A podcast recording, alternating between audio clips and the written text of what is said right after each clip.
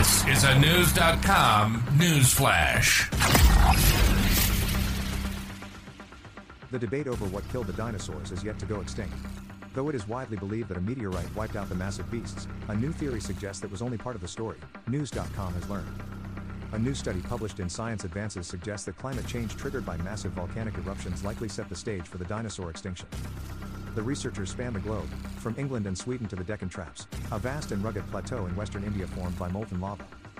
In each area, the researchers hammered out rocks to find samples to examine. Using samples, the researchers measured how much sulfur and fluorine was thrust into the atmosphere via massive volcanic eruptions 200,000 years before the dinosaurs went extinct.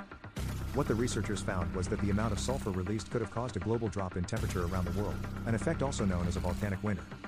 Our research demonstrates that climatic conditions were almost certainly unstable, with repeated volcanic winters that could have lasted decades, prior to the extinction of the dinosaurs, said Don Baker, a professor in McGill University's Department of Earth and Planetary Sciences and co-author of the study.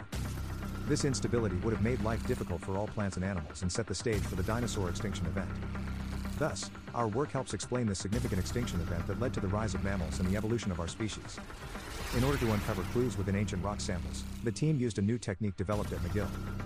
Baker described the process of estimating sulfur and fluorine releases as somewhat like cooking pasta.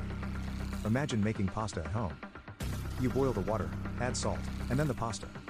Some of the salt from the water goes into the pasta, but not much of it, Baker said.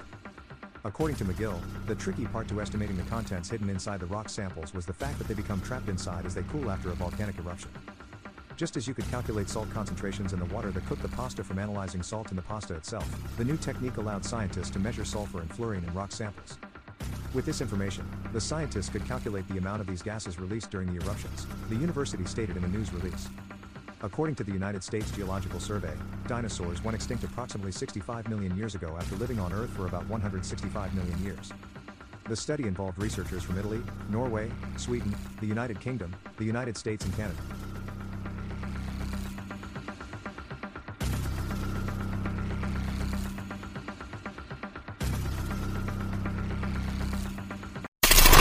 Knowledge. Knowledge. Unfiltered. Unfiltered. News.com. News.com. News.com. News.